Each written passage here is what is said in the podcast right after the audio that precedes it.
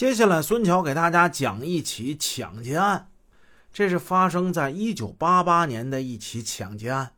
一九八八年六月二十二日下午，朝阳县一公共汽车由锦县返回朝阳，行至锦县区间时，一共是四名青年歹徒，两男两女登上了汽车，他们亮出匕首，对二十三名乘客强行搜身。他们共抢得现金三千两百四十六元，抢得手表六块。其中一名乘客在与歹徒的搏斗之中被歹徒给扎伤了。四名歹徒作案之后，在锦县大碾乡雷家沟下了车，乘坐一辆东风牌货车向锦州方向逃窜。以上这些内容是破案之后登报的摘报。如果报案时我们的侦查员已经知道了上述条件，也许会在接下来三五个小时之内就把这伙犯罪分子全部抓获。然而，犯罪分子留给侦查员视野里的永远不会是一条直线。各位，请随着我一起来听一听六月二十二日下午四点这三次报案吧。第一次的报案来自于锦州市居民身份证办公室的李桂江。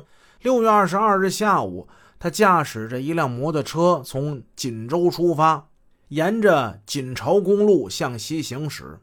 这一次啊，他是因公外出，他的任务是去沈家台乡指导居民办理身份证照相的工作。当他骑着摩托车与一台公共汽车并行的时候，车上人就喊他。哎，帮我们报个警吧！刚才呀来了仨男的，一个女的，搁老边墙子村上的车，把俺们都给抢了。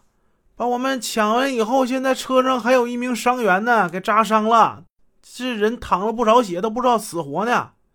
车上的老乡还喊说：“这三男一女啊，在牦牛屯附近下车，往锦州方向逃了，赶紧帮我们报警。”李桂江是从市公安局抽调到市局居民身份证办公室工作的，他本身就是警察，这个责任感呢，让他立刻就调转车头向锦州方向追击歹徒去了。当他骑着摩托遇到了锦县公安局的巡逻车的时候，立即向县局的同志进行了报案。请各位听好啊，这是第一次报案。那个老乡在车里喊的是作案分子是三男一女，各位听，这是不是跟咱们之前报纸上登的简报是不一样的呀？而且这位老乡喊说他们是在哪儿上的车呢？是在老边强子村上的车。这老边强子呀，在哪儿呢？在翠岩乡。翠岩乡老边强子村，这是第一次报案。第二次报案呢，地点是锦县公安局。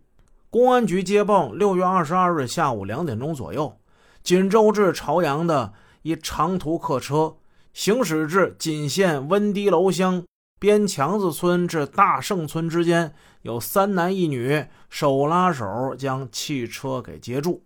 他们跟司机说到锦县大碾乡大碾村，上车之后，四人买了四张票。车开十分钟之后。女青年走到车门处，亮出匕首，把门封住。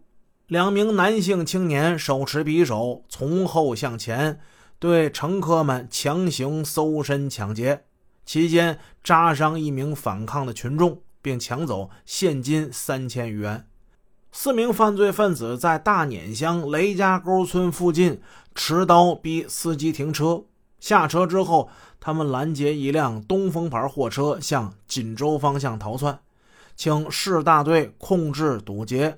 作案分子也是三男一女，这回上车地点改成了边墙子村与大胜村之间的位置。这是第二个报案。第三个报案呢，来自于现场群众的反映。